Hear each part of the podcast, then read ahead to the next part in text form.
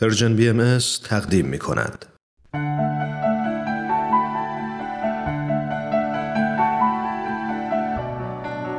آیه های ملکوت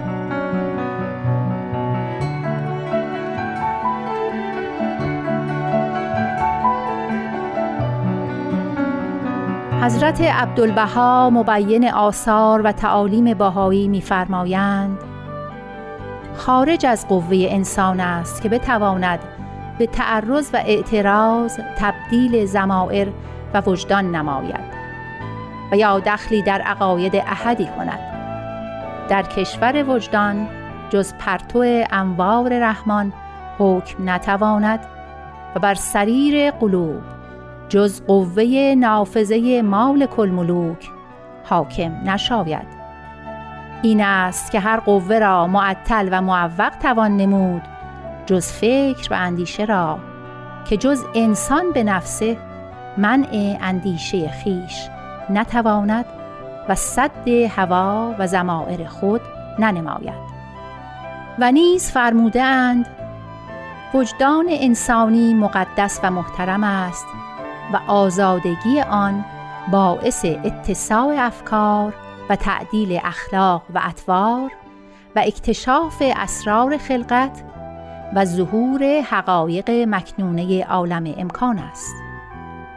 و دیگر آنکه مسئولیت وجدان که از خصایص دل و جان است اگر در این جهان واقع گردد دیگر چه کیفری از برای بشر در روز حشر اکبر در دیوان عدل الهی باقی ماند؟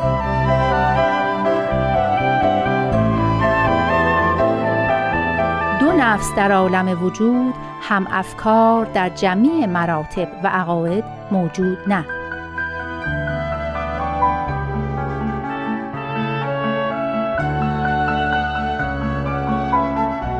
و نیز میفرمایند در این رساله پادشاه ایران را نصیحت می کند به عدالت امر می کند به اینکه با جمیع ملل از رعایای خود مهربان باش امتیازی بین ادیان نگذار.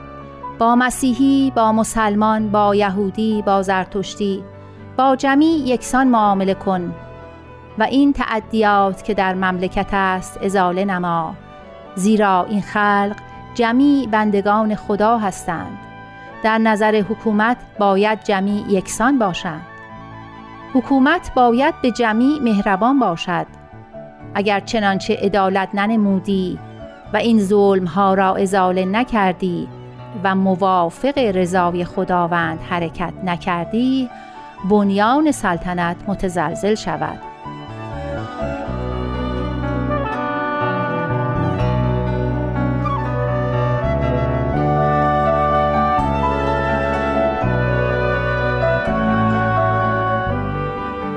و نیز فرموده اند او خالق ماست او محیی ماست او مربی ماست او رازق ماست او به همه مهربان است پس چرا ما نامهربان باشیم؟ چرا بگوییم این موسوی است او عیسوی است این محمدی است او بودایی است؟ اینها دخلی به ما ندارد. خداوند همه ما را خلق کرده و تکلیف ماست که به کل مهربان باشیم.